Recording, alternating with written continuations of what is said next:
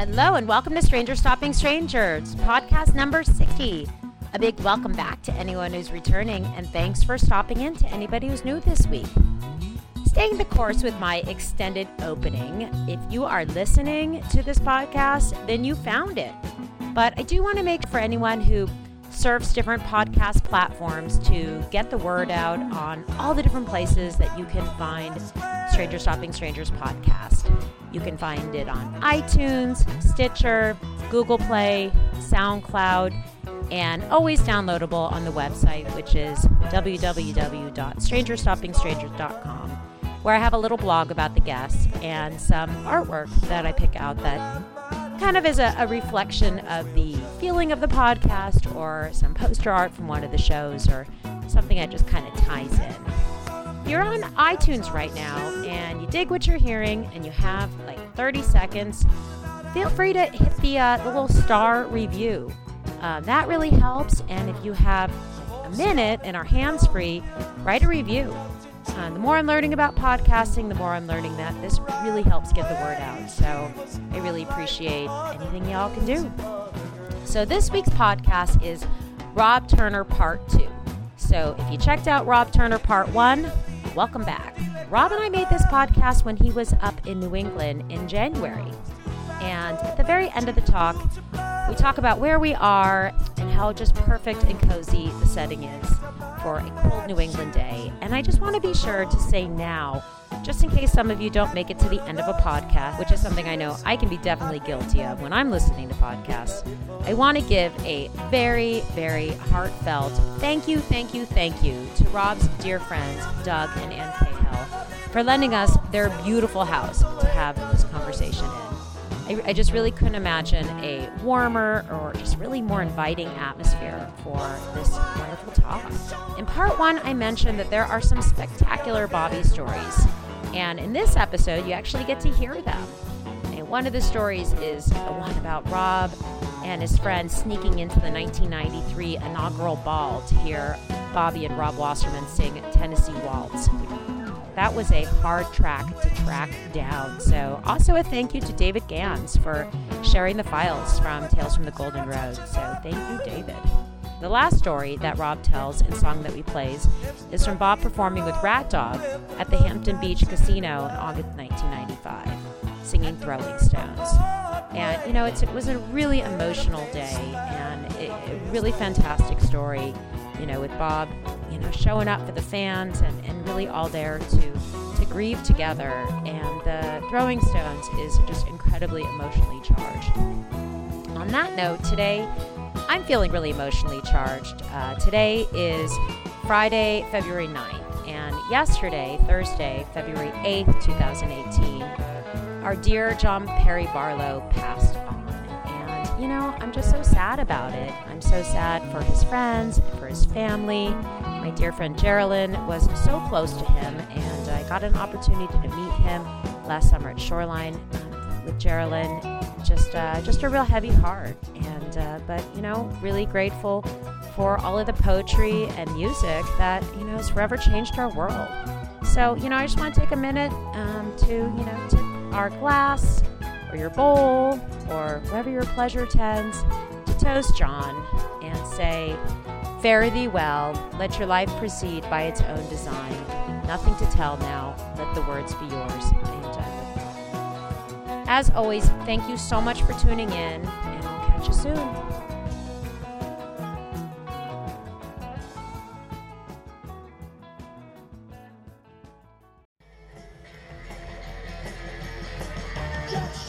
We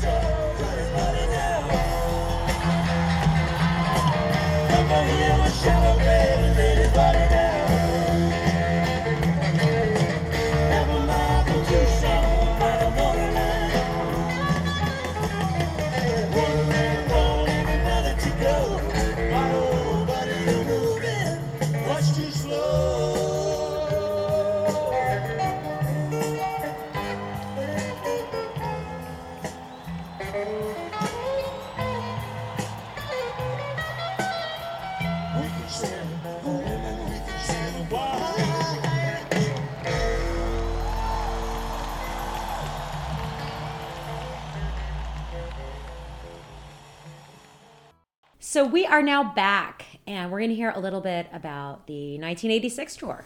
Yeah, we're going to skip ahead in the interest of time, but nineteen eighty-six summer was the first time. Again, my buddy Jamie, um, he and I decided to do the whole tour. We flew out. No, that's the next year. eighty-six. Yeah, eighty-six. We drove out to Minnesota, stayed with uh, with a friend of his, left the car there, flew out to the Greeks. Um, Greek eighty-six had moments, but not not the greatest run. Jerry was starting to get sick. Uh, you know, it's not the greatest tour in retrospect. At the time, we were having a blast, though. I mean, ultimate frisbeeing a lot before every show, and you know, traveling from city to city. Which the first when we got back east, the first show was Minnesota. Also, my first Dylan show.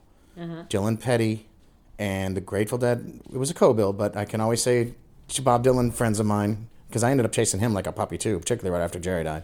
I was always able to say my first Bob Dylan show, the Grateful Dead opened for him. That's awesome. And when and when uh, Tom Petty passed away, I remembered that day because he looked, he's so much younger, you know, than than Bob at, at the time. And now that he's gone and Bob's still cranking on is, is like kind of a messed up thing.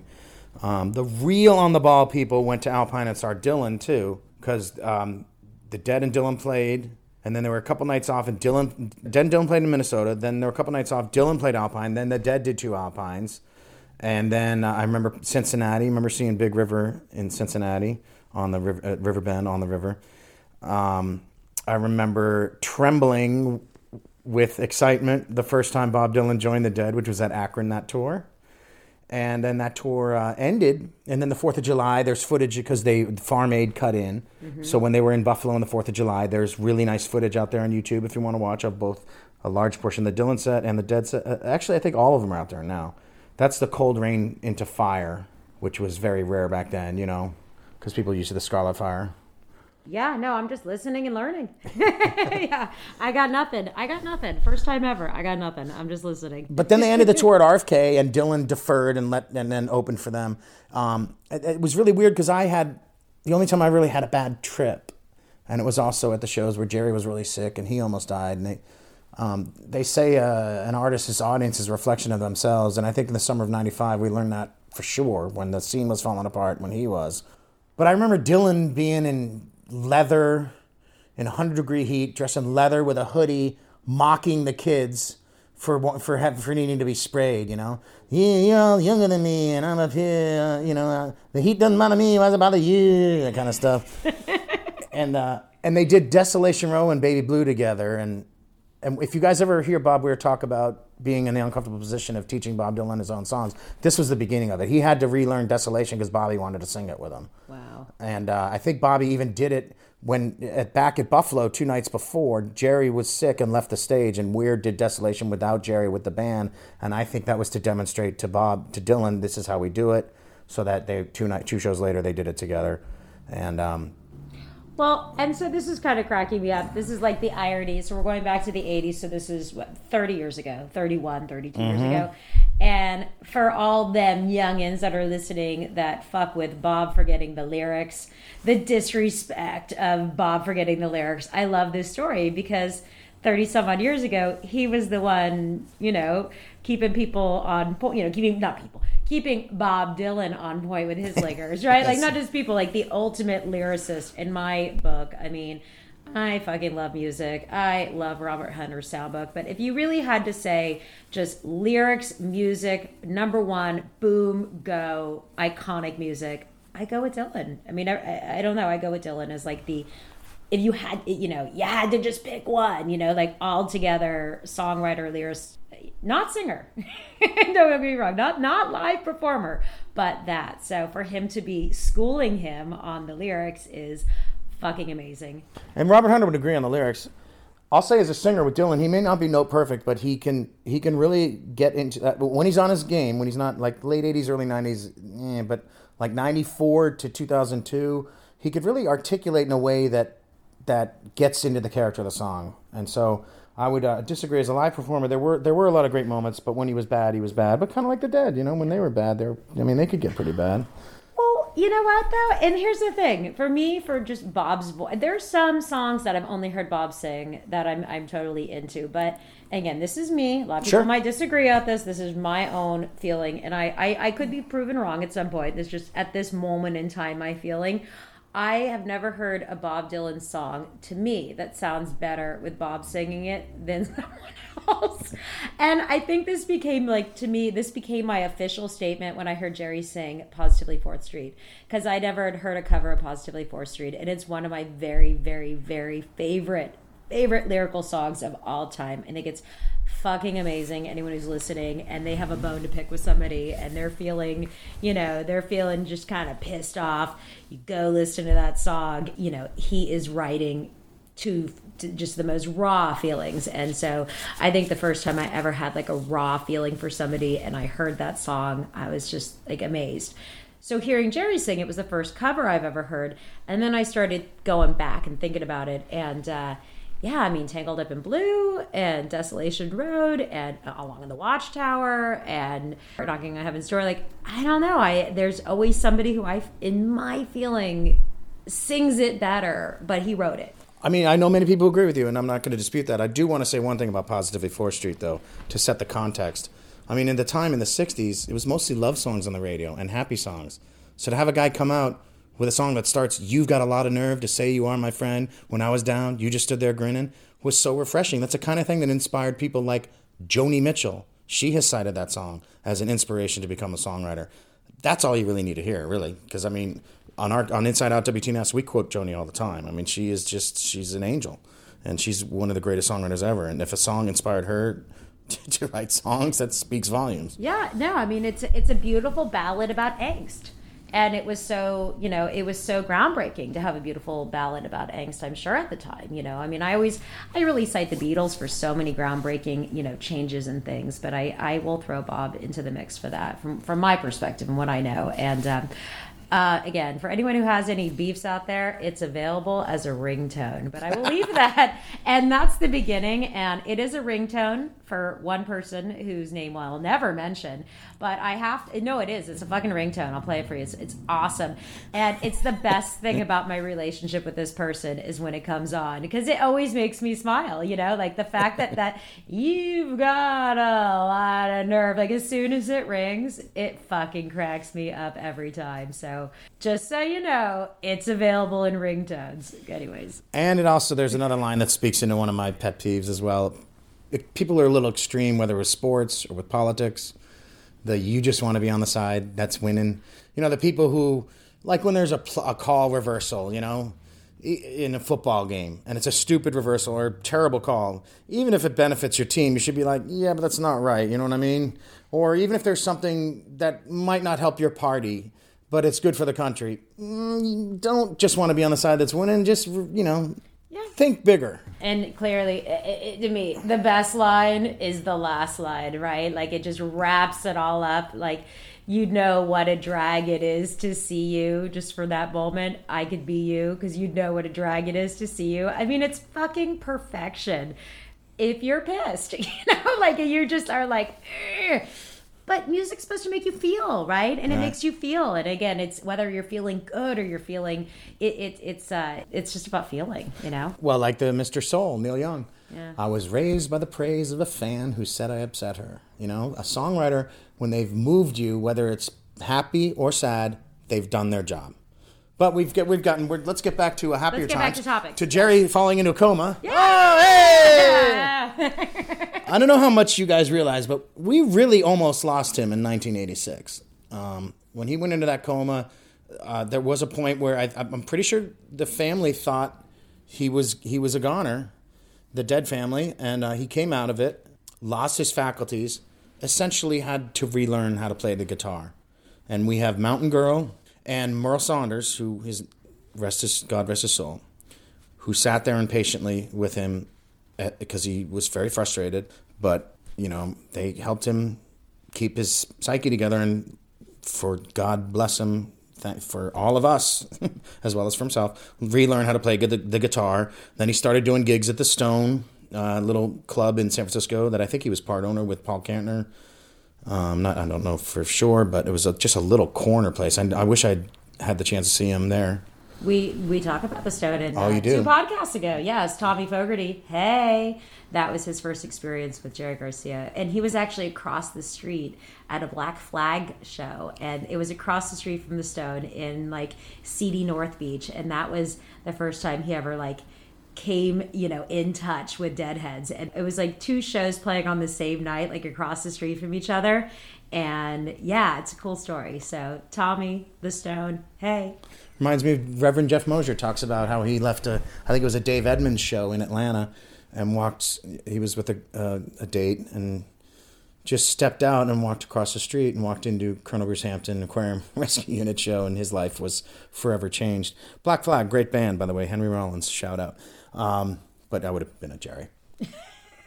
Actually, no, he was at, he had never been at, that was before he became a Deadhead, and he oh. didn't go into the Jerry show. He just saw like the hippies and the punks like communing with each other on the street, and he had, you know, it was before he became a Deadhead, and he was so impressed by how they were jamming so loud, because he always thought of it as like mellow music, and he just only heard it from the outside. So it was the peak of the interest, but no, he he, he didn't leave the Black Flag, but it was uh, is the beginning of the journey.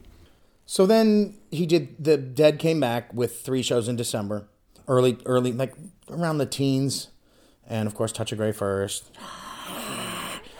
And, uh, you know, that they were back. Those shows are a struggle. Then I caught the New Year's right after that. And that that's a really strong run. There's one of those shows that doesn't look like much on paper. It's like Scarlet Fire, Looks Like Rain, He's Gone, something like that. I think it might be the twenty-ninth or something, but it was one of the most emotional, powerful shows I've ever seen. Black Peter, like, we were just crying. I mean, I'm, everybody was bawling. It was, he was back. We had him. We had our boy back. And Touch of Grey at midnight on the thirty-first, there will never, ever, ever be a Touch of Grey like that. That was pure bliss. Pure bliss. Let It Grow that night was wonderful. Real short third set, but whatever. We had our boy back. So then the spring tour, when they came back east, some of the most mundane songs would blow up. Like Black Peter, I don't mean to call mundane, but suddenly it was on par with Do, because every night Jerry was pouring his heart and soul into it. And I've chosen this Big River because that suddenly became a monster song. Not that it was bad, again, I'm not putting it down, but Garcia just ripping the crap out of it and throwing back and forth with Brent, and really charged, energized, focused Jerry on these little piddly first set songs was indicative of he was just as happy to be back as we were. So that's why I've chosen this this Big River, also because it's quick and I knew I had chosen way too much music. Well, let's go back. Let's do it. Let's go back. Let's grab some music. So we are going back to April seventh. nineteen eighty-seven, Big River in... It's Philly. I'm trying to remember if it's the Philly Spectrum. I, I don't think so. I think this is the one year I saw him at another place called the... Um, I don't know. I'll look it up, and uh, and after the song, you'll hear it. We'll know after the song, and it'll be on the links. So enjoy.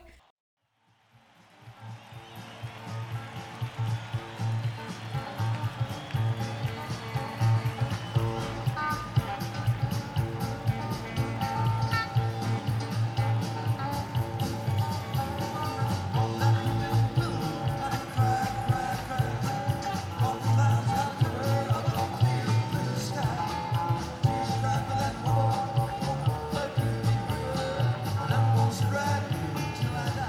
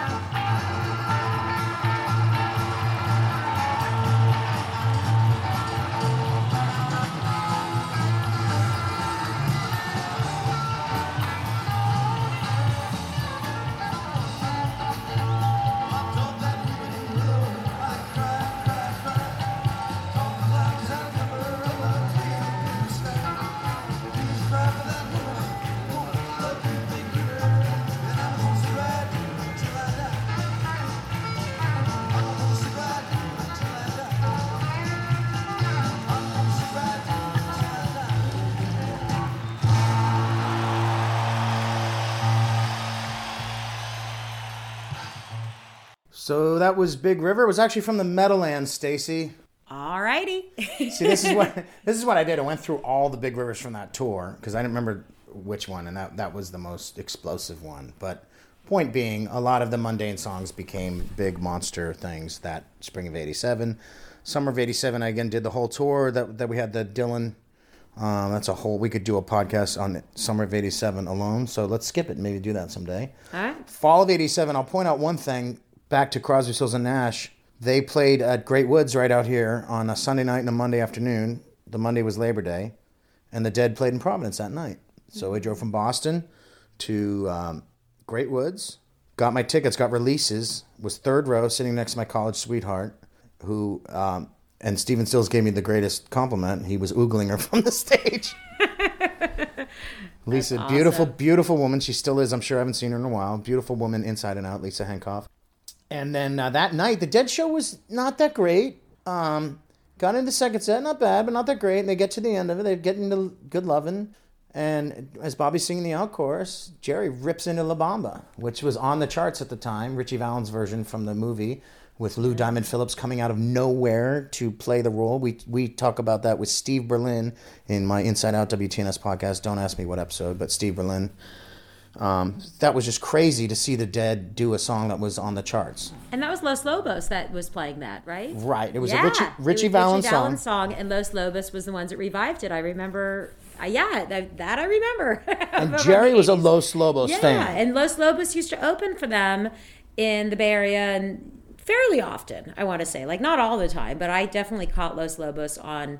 Uh, remember, they did it for the camping shows. On the, I look at a lot of the credits, like the Laguna Seca, or when they would have, like, the weekends, Los Lobos would come and open up. And, yeah, Lou Diamond I, Phillips, and I remember the whole thing, yeah. I think they were part of the one... If when people ask me what Grateful Dead show I most regret missing, I think Los Lobos was part of one when Santana played with them in eighty-eight. Were you at that? No, but I probably pretended I have. I think my sister was at that. I think that's one of my... Uh, I think that's one of my stolen memories. So, uh, uh, one degree of separation. Uh, eh, eh. No, I wasn't. No. I but don't. He came out. He comes out with them one night, and they do Midnight Hour and uh, is it uh, you know Good Morning Little Schoolgirl. It's so funny because Carlos comes out and rips this solo that's just gorgeous. And then there's a little low, and then Brent takes a solo. And I talked to friends after it that were up front, and and they said Jerry, Carlos finished the solo, looked at Jerry, and Jerry was like, I'm not following that shit, and just like, Brent, take over. That's awesome. And then if you listen the next night, he comes out, Carlos comes out during Iko, and the, but they've already started playing the song. Jerry's playing a solo, and Carlos comes out and just starts soloing right over him.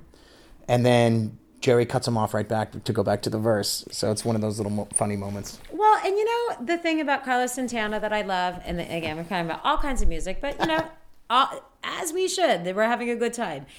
Carlos Santana is in one of those categories that I've always thought is something really special about Jerry is it's, it's what I call the difference between a musician and an artist. Because if you can hear them playing without any vocals or anything, you just know it's them.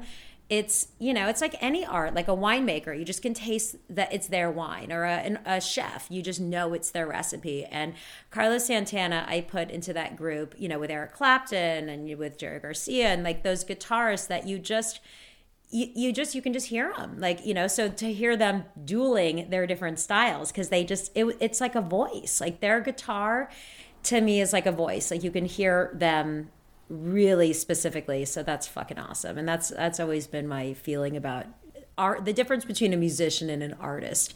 And yeah, you can translate that to all kinds of, you know, different artistry.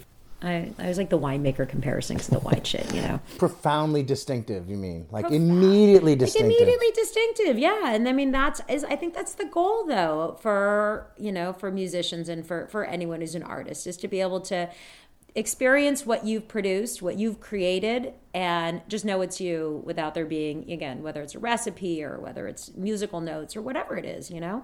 And and as I've told you, I often talk to people who work in the industry, and they're often frustrated with artists, and I've even heard this about Weir, when they, if they're sitting in with a band or they're doing some kind of casual gig, that they want their rig and they want things just so, and that's because, to some, I don't know to what extent, but at least to some extent, because they want that distinct, they want their sound to be just so, because the people who pay or travel or do whatever to listen, they want that too. Yeah. So in the short term, it's annoying, but over the course of time, it is imperative.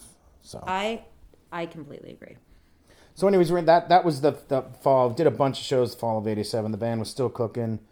I don't. I did not do the New Year's run, though. That I remember being with Lisa Hancock in Montclair, New Jersey, and she had had hosted a house party, and then we listened to the show on the radio, and it was in the West Coast. So it started. I guess the Dead set started like one in the morning. So I remember everybody was crashed out at the end when they did like Banana Boat Song in the middle of Iko and Women, and I remember dancing with her amidst people. It was like dancing at Jonestown, not to be morbid, but everybody was asleep and crashed, and we were stepping over people, dancing and spinning. Very, very fun memory. Not all the memories are at the shows, you know? Yeah, and then they played Knockin' and we calmed down, and then um, the show ended and our night went on. But um, wonderful. So many memories. So then spring of eighty-eight, one thing that pops up to me, again with Lisa, um, we she made us late leaving for Hartford. And um, probably the most maniacal driving I've ever done. As I just did the stretch, and this reminded me of it, on eighty-four. I mean, literally, there was traffic, and I would drive up off-ramps to get around it. I was driving in the broke-down lane, uh, the, the, which I guess to Massachusetts people isn't so strange because you're allowed to do it here on some of the highways, but not in Hartford. I mean, I drove like an idiot. I would never, ever drive that way now. Even just a couple years later, I wouldn't drive like that. I drove like a jerk, but got there just in time to see the only time I ever saw him open with Greatest Story Ever Told. So it was all worth it. There you go. Yeah, it's a price you pay. But that's the first of three nights, and Jerry lost his voice to such an extent that when he finished Black Peter, if you listen to the audience version of the nineteen eighty-eight Hartford run first night, the Black Peter, you hear a little thud after he sings the last thing. Jerry pulled his mic out and threw it down with frustration. I've never, another thing that I never saw before or again. Freaky. No, I don't think I ever saw that. Very cool. And then the third night, though, I, I missed the second night, went home to actually, I actually did pay attention to school, went home, took care of school, and came right back for the third night. And Jerry got his voice back and was just so happy, and it's wonderful. And the, there's a smokestack there where he's all over it. And there's a great Iko. I think they played Louie Louie for the first time, and just the band was enlivened. And then the Worcester run after that is nutso. Like the first set, the first night of that is like a second set. They do Big Railroad Round and Round, I think, to end the first set. And it's like second set energy. It's crazy. And again, it, I think it's coming off Jerry's frustration and then rejuvenation. Yeah, no, I'm just, I'm, I'm again, loss of words, for, which is not common. I'm just listening. Um, let's see, uh, eighty-eight, I did a bunch of stuff. And then spring of eighty-nine, I took off. That was the senior year. And I really was focusing. I thought I was going to have a career. I thought I was going to get married and all this stuff. Didn't quite materialize. One of those every time I, I think I'm out, they pull me back in kind of things. So so how old are you, senior? So you're twenty-one, twenty-two? Yeah, eighty-nine, I'm twenty-two because I was born in sixty-six, but toward the end of the year. So yeah. And I, I don't, I remember J F K, the one they released. I remember the Blow Away. One quick note. Everybody talks about that Blow Away, as they should. It's not only the best version of that song, it may be Brent's shining moment with the band. But if you listen, when he says, oh, I'm getting chills. When he says, put your hands in the in the air, a breeze came over. And he said, can you feel that? A breeze, like, it was wild. And he said, can you feel that? That's love. I mean, we all, it was one of those con- connectivity moments. We were all looking at each other like, what the, what the, f-? Yeah. And it's during Blow, it's, this isn't happening during Dark Star. It's happening during Blow Away, a song I loved, but a lot of people mocked at that time. A lot of people really mocked that song. Well, and I think that's so, like, part of Brent and, like, the retrospective part of Brent. Like, I feel like at the time in the late eighties, it's the whole you don't know what you have until you lose it mm-hmm. thing, you know? I feel like Brent was just, when I joined the scene in the late eighties, and he was so just part of the band, you know, I hadn't gone through the different genres that the older Deadheads had, you know, through Pigpen and through Keith. So to me, it was just Brent. So nineteen eighty-nine, and you are going to Deer Creek. Tell me a little bit about that show. So it's the first uh, ever, sh- well, Dead show at Deer Creek. This is eighty-nine. They had just opened the venue that year. And one thing we always knew, and actually one of the reasons the Dead cautioned venues not to have the Dead right away when they opened, is that we would know it's a new venue, and some of us, I guess, take advantage. Like hang around for a little while? Yeah, well, I, I would go in and clear my bladder. And walk up front, and st- I just did it at the Bruins game the other night. I-, I cleared my bladder, I went four rows off the ice, and I stayed there for the entire game. Um, that's that's the way to do it. You don't want to move and have to come back. So at Deer Creek, I was right in front of, and and I, not to be rude, if there were people who had seats who had paid for it, made friends with them, smoked them down. Um, if they if they balked, we laughed. It wasn't like a hostile situation. Um, I was just going to hang on the rail, boogie a little, and stare at the stage like it was a Zapruder film, you know?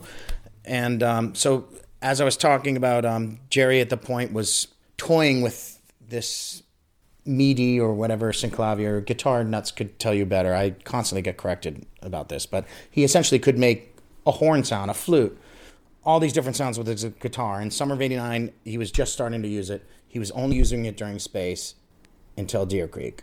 He'd use it. They came out of space with China Doll.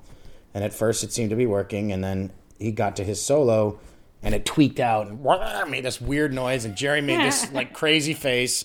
And had to go back to his guitar. I think Brent stepped up. I think it's the only broke down where Brent take, or one of the few, not broke down, China Doll. Maybe the only China Doll with Brent taking a solo, and, and there's two instrumental breaks because of this accident. Mm-hmm. So then Alpine was next. And um, that first night of Alpine, it, they've released it on video. There have been other shows that I thought were the best Dead shows I've ever seen, and I can't argue with the experience, but when I go back and listen, the quality of performance, what holds up, this the first night of Alpine eighty-nine is just a spectacular show where they are on fire. Jerry's starting to ease in that little thing at different points, and um, ugh, just full on massive Grateful Dead. Bruce Hornsby is on the end of my row to the left, and um, we're gonna play Music Never Stopped from that night. Because uh, it's a song about what it's all about, really. It's kind of the most autobiographical song, perhaps, in the repertoire. A band beyond description. Sure, yeah. Music playing the band. I, I think whether it's Grateful Dead, Humphreys McGee, or uh, Dopapod, you know, the best moments are when the music plays the band, when it's just happening. And um, this music never stopped. I just, and I'll tell another story about how Bobby stepped on the energy of what could have been even better run. It still was a great run the next night, but for now, this is Music Never Stopped from the first night, Alpine Valley eighty-nine. Enjoy.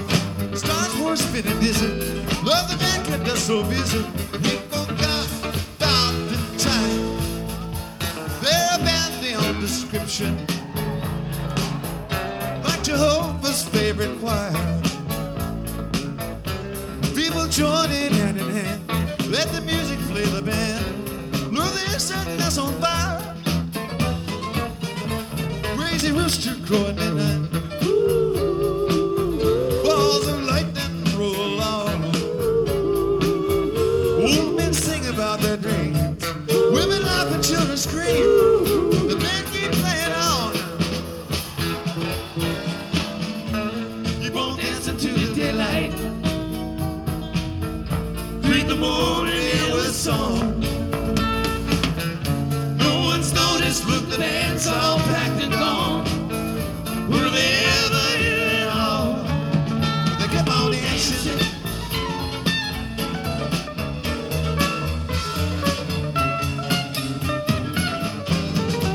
Come on, children, come on, children, come on and clap your hands. Well, the cool breeze came on Tuesday. The corn's a bumper crowd. Full of dancing, full of singing and romancing. Music.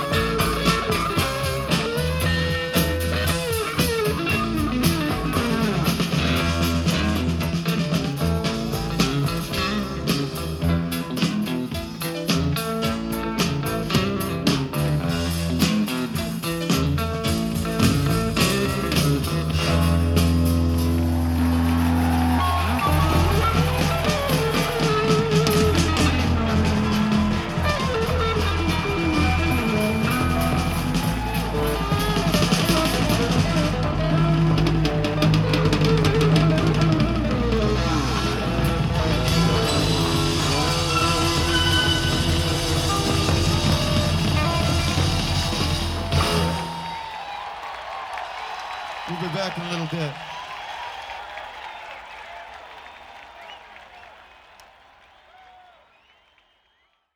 Well, back from nineteen eighty-nine, and you know, we are going, there's there's more songs, there's more stories. Again, this could be fucking four hours, but we are gonna jump into the nineties because Rob has two really special stories and songs, and they're just, well, talk about elusive. So this is my moment to say thank you, David Gans and the Grateful Dead Radio Hour. Thank you, thank you, thank you, because this was the elusive track. And when you came to me, you said, can we grab this from the nineteen ninety-three inaugural ball? And I looked, and yeah. It's nowhere. It is nowhere.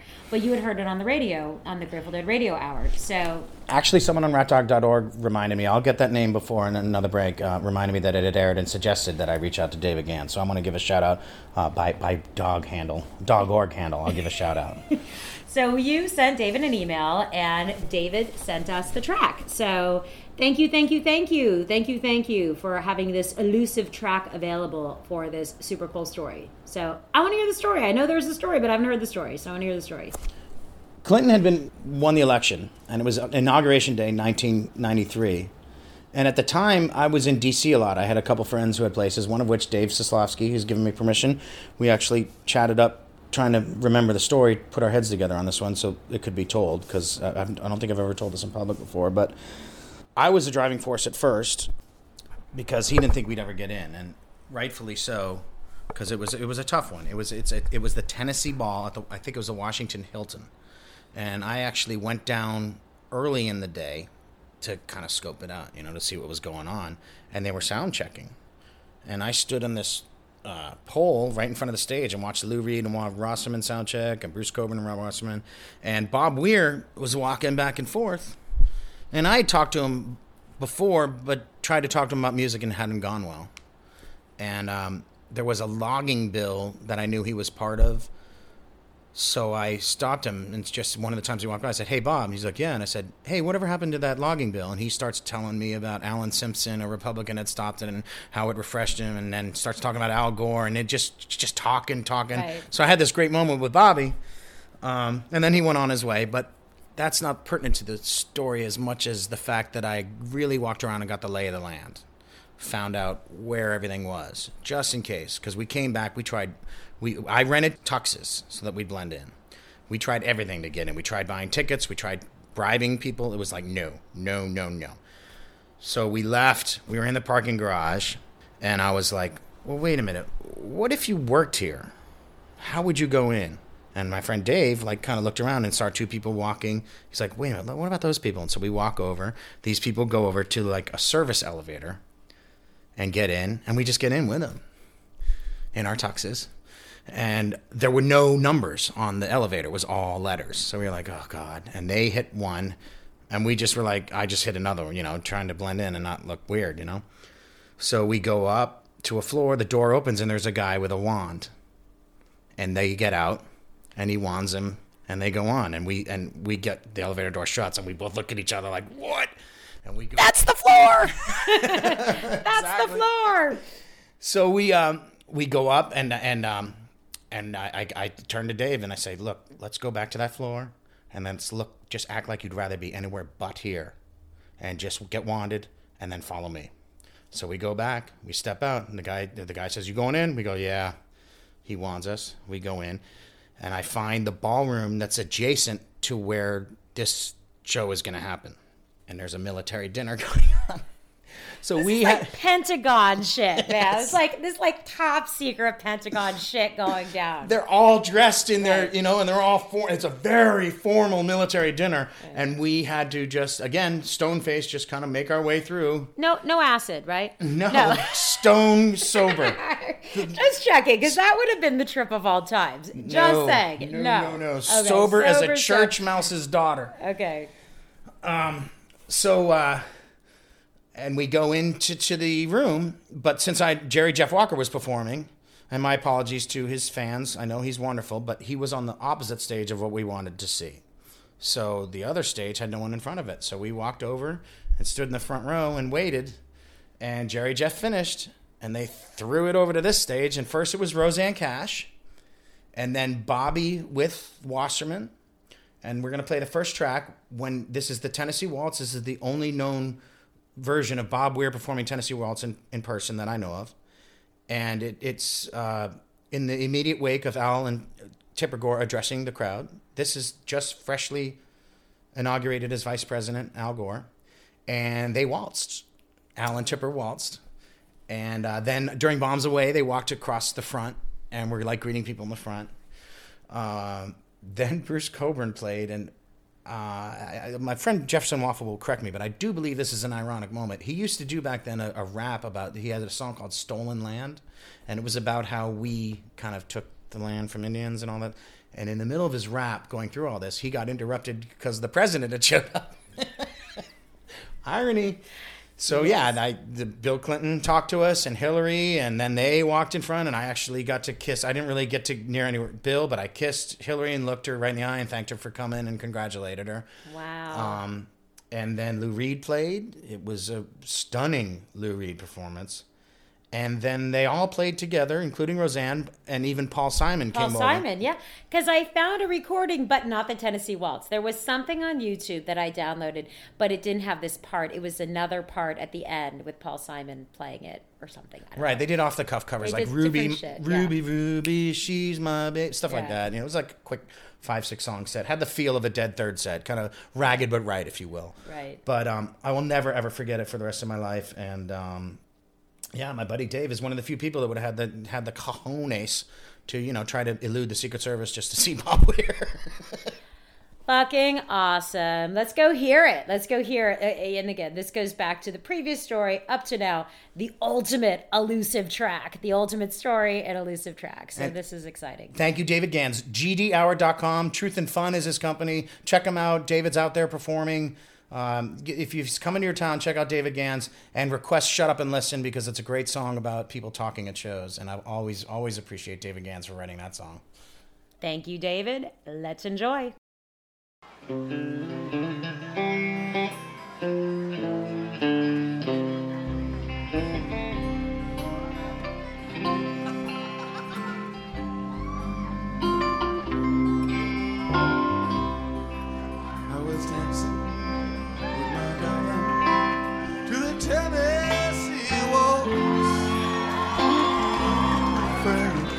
Happened to see introduced him to my darling, and while they were dancing, my friend stole my sweetheart from me. I remember the night and the Tennessee waltz. Only you know much I have loved.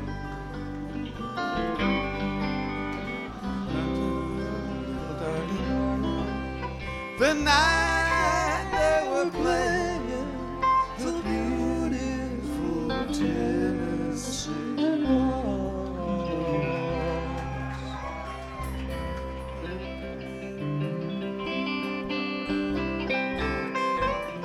were playing the beautiful Tennessee darling, to the Tennessee waltz, when an old friend I happened to see, I introduced him to my loved one. While they were dancing, my friend stole my sweetheart from me. And I remember the night and the Tennessee waltz. Only you know how much I had lost. Yes, I lost my little darling the night they were playing the beautiful Tennessee waltz.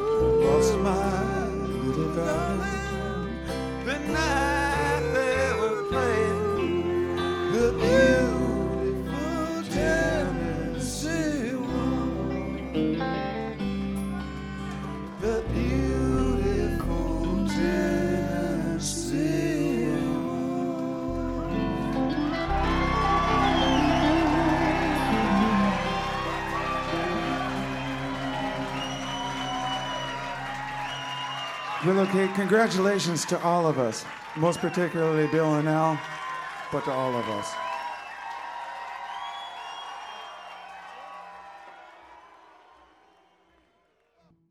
Well, back from that joyful, fun story, and we have one more story that is just, it, it has to be told, and it, it's not as joyful, but it's really important. And I actually just heard you talking about this on your podcast, because you sent me a link to the podcast that you talk about this, and I listened to it, and I want to hear it well, from another angle. It's two stories, actually. It's two stories. Because I might not always wear Grateful Dead stuff. I haven't had Grateful Dead stickers on my car since college, and I don't, I'm not one to like talk about the community and all this uh, as articulately and effusively as you do or a lot of others, but it means an incredible amount to me. I mean, it's the only consistent thing in my life has been music, and the Grateful Dead is the pinnacle of it.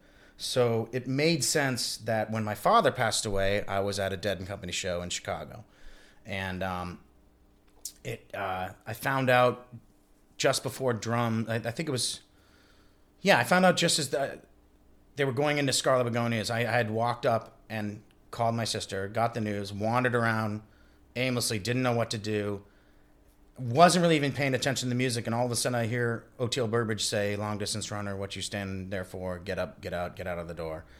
And I did. I left the show. I did, just wasn't right to be there, and I, my stepmother and I haven't had the best relationship, but there was no person in the world I wanted to talk to more at that moment than her, and and it was very hard to hear on the phone in, in Wrigley, even in the furthest away from the stage. So I left and did get to talk to her, and the thing that was amazing to me was that even being outside of the building, the music was still speaking to me, like lyrics of Days Between, particularly "The World Grows Dark and Mean," and um, I don't know the others, but uh, I remember at some point walking under the L.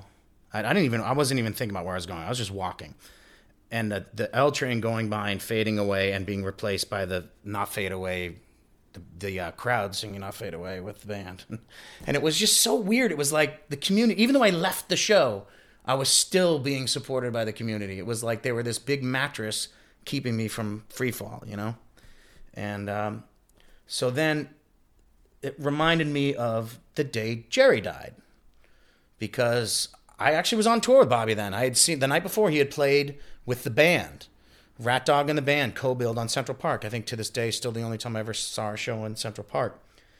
And um, we were driving toward Hampton Beach, where he was to play the next night.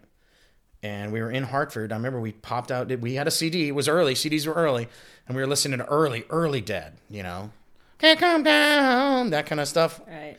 We popped it out, and because I was a radio dork, I'm always, I knew all the markets at the time and what the radio stations were, and I always wanted to check in, hey, what's going on, you know, because I've been a radio nerd longer than I've been a music nerd.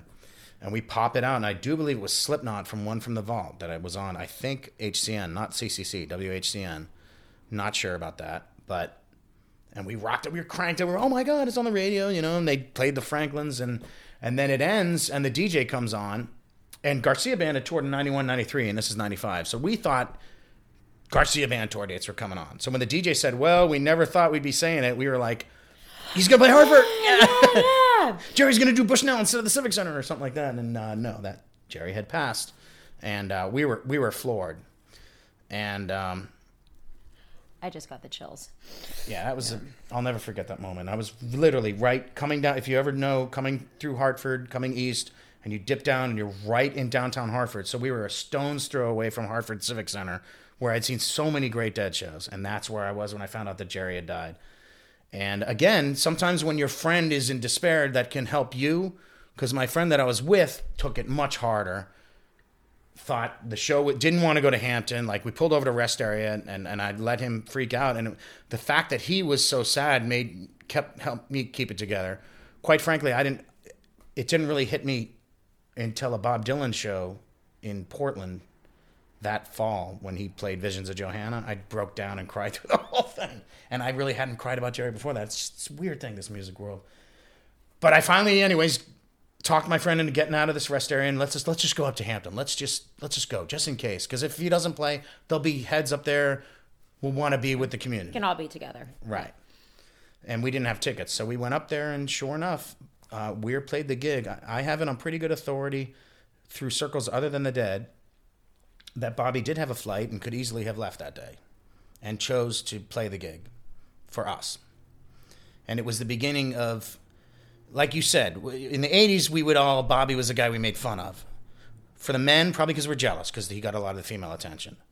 But also he wore pink eyes odds and Madonna shirts and cut-off shorts and cut-off Jerry during one Scarlet Eyes. But this was the beginning of understanding that he was actually the most down-to-earth guy in the band. And and even though he made fun of the tie-dyes, he's dialed in, you know? And so he played the gig, and this this this was a heavy night. And this was the community all helping out each other in the most obvious way. And, and so, like, lyrics would take on a whole new meaning. Like, even Bombs Away, I've changed a tune I've danced to in this big old crazy world. That suddenly meant something completely different. And this was happening every song. If you look at a set list, it might not look like a tribute, but if you really break down the lyrics and think about what had just happened, there are little moments of lyrics that suddenly took on a total different meaning. And uh, so then they get to Throwing Stones, which we're going to play, right? Yes. And if you listen to the Futures here, we are it, we're on our own. When he starts saying Papa's gone and we're on our own, which there is no other version where he says that, the you, you talk about thick air. There was thick air in that room. Like, every person in that room became emotional, became one. And Mister Stoic, Bobby, even had a little tear. And it was just it was just very heavy, very heavy.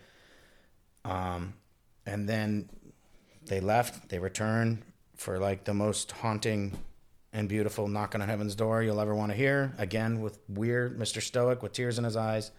And left us singing it. Singing along, knock, knock, knocking on him, and the band left, and we were singing knock, knock, and crowd segued into Not Fade Away. Wow. That's so beautiful. Never, wow. never seen right. that before or since. Did the band play along with it? No. Or the band, band no, had already just, been gone. Right. They had just they had just taken it.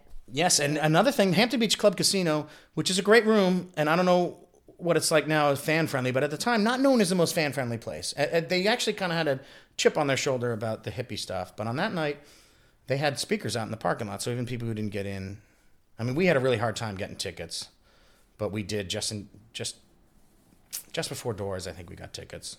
And no, and I was just going to say, hearing the story and sitting here, I mean, I don't know. I mean, it's been said just in this podcast, I mean, the magic, I mean, here you are, here you are, New Englander, that went to be you, right. And you're here, we're sitting here in person, and it was logistics, it's going to start snowing, but we made it happen, and you're telling the story at home in New England, and talking about Hartford, and driving up in Hampton, and it's just, it's really full circle, you know, just the people, and being at your friend's house, and your friend that you went to California with, and I, I mean, I just love the unity of you, you know, of the, the story and, and the significance of you telling the story here, you know, in Massachusetts. In a friend's house, Doug Cahill, who was like the older guy, we would go to his house to listen to the Dead. He would come up with the greatest tapes. Uh, Dylan would call it Bringing It All Back Home. Dickie Betts would say, Going Back Where It All Begins. Uh, it's very full circle. And even the logistics of figuring out where we were going to tape this podcast. I mean, honestly, sitting here in this beautiful living room, there there, there, there is no more perfect place, right? Yeah, I wanted to shine a light on a favorite venue, but they um, they balked. This is perfect, though. I mean, we're on a couch. I got a pillow. I mean, this is... If it wasn't for the impending snow, I, yeah, I mean, I'd be, I, I'd be wanting to, you know, curl up here all night and talk Dad. It's fucking awesome. Thank you. I'm so honored. I mean, this is, again, just thank you. Thank you for the time. Maybe we'll do it again in August and move into the nineties and get to some of the other stuff we didn't get to do. Okay. Well, let's go back and hear it. Let's, uh, let's go to, uh, let's go to August ninth, nineteen ninety-five. Get your Kleenex out. Rat Dog, Throwing Stones. Everybody enjoy, and we'll come back for a goodbye.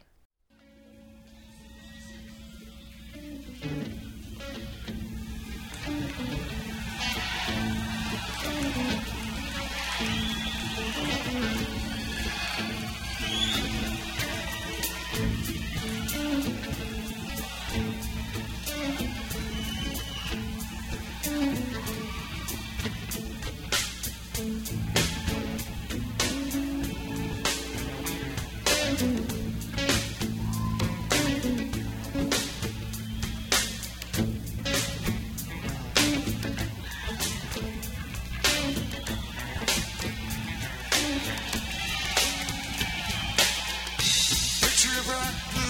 is spinning, slipping free, dizzy with eternity, painted with the skin of sky, Russians and clouds and sea, going home for you and me. Peaceful place, the soul looks from space, those who look reveals the human race. Full of grace is the human face. But afraid, we merely are home to waste. There's a few down here we can't fuck dead. Hasn't gone to me just yet. Always awake, always around. Singing ashes, ashes all fall down. Singing ashes, ashes all fall down. The ball revolves in the nighttime fog. And again the hunt begins, and again the blood will call. By and by again the morning sun will rise. With the darkness, there it goes from some men's eyes. Oh no, no, school the sidewalks and rolls the streets, staking turf, dividing up meat. Nightmare spook. And it's you and me, you and me. Quick flash played in Ghetto nine. Rudy's looking for a fight. Rat Cat Alley, roll them bones. Need that cash to feed that Jones. The politics. Throwing stones, singing ashes, ashes all fall now, singing ashes, ashes all fall. Anymore the pit stop bosses own the dice, that's right. Any way they fall, guess who gets to pay the price? Singing money green, it's the only way. Selling guns, right there today. So the kids, they dance and shake their bones. Politicians throwing stones, singing ashes, ashes all fall down.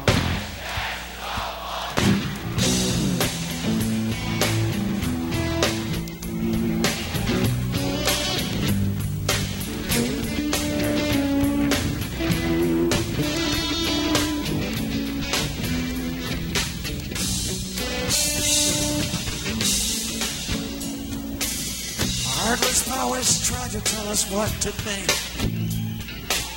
If the spirit's sleeping, then the flesh is ink.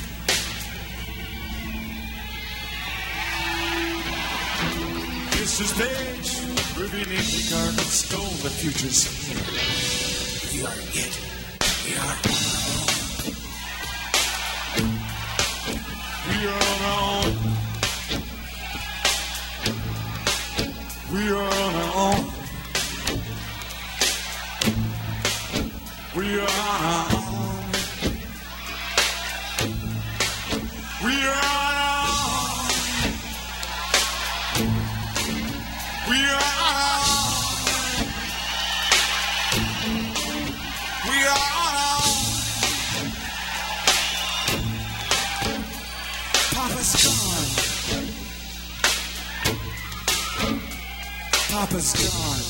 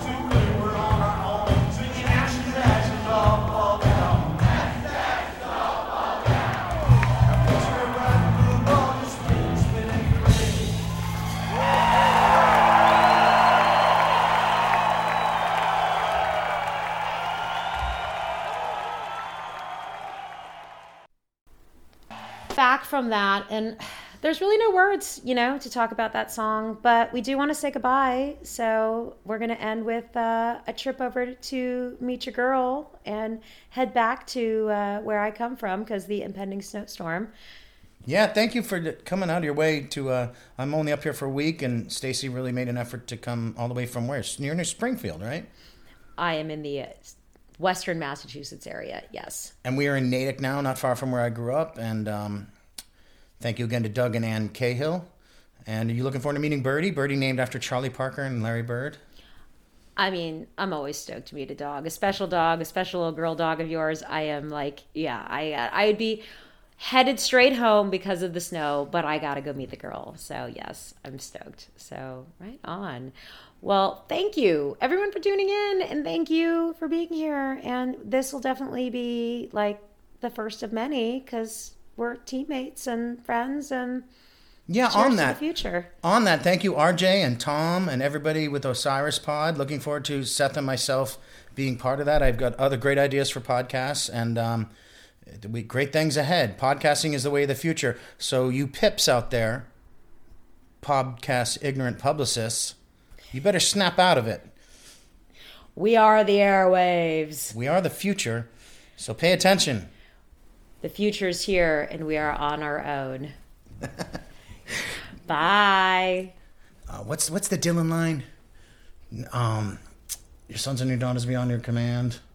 Oh, gosh, what's the, the future? The Dylan line, and times are a-changing. Well, keep your eyes wide. The chance won't come again, but that's not it. But keep your eyes wide, folks. Bye.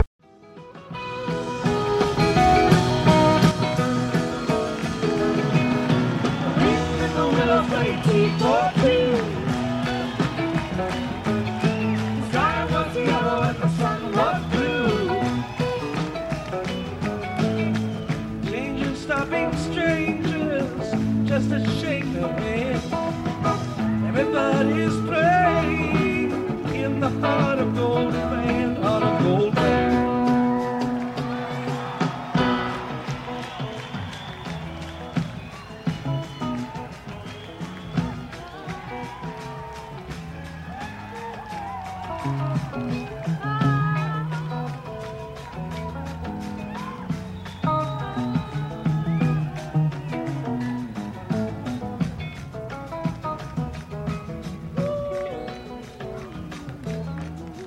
Thanks for listening to today's show. To check out more great cannabis podcasts, go to pod connects dot com. Here's a preview of one of our other shows. I'm Larry Mishkin, and I'd like to invite you to join Rob Hunt and me on our weekly podcast, The Deadhead Cannabis Show. Each week, we explore the latest cannabis and jam band news and reminisce with other deadheads and jam band lovers about the great musical acts that we've seen and heard. Check out a new episode every Monday.